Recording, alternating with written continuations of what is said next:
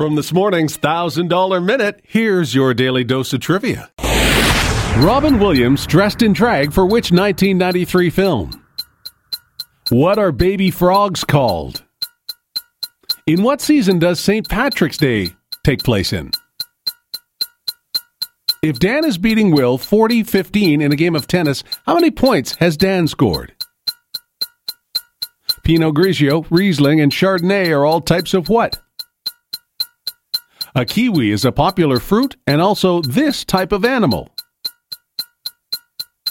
What is the only fruit that has its seeds on the outside? There are three types of triangles equilateral, isosceles, and what? What are the first three digits of the mathematical formula for pi? Which actor portrayed both Rocky Balboa and Rambo?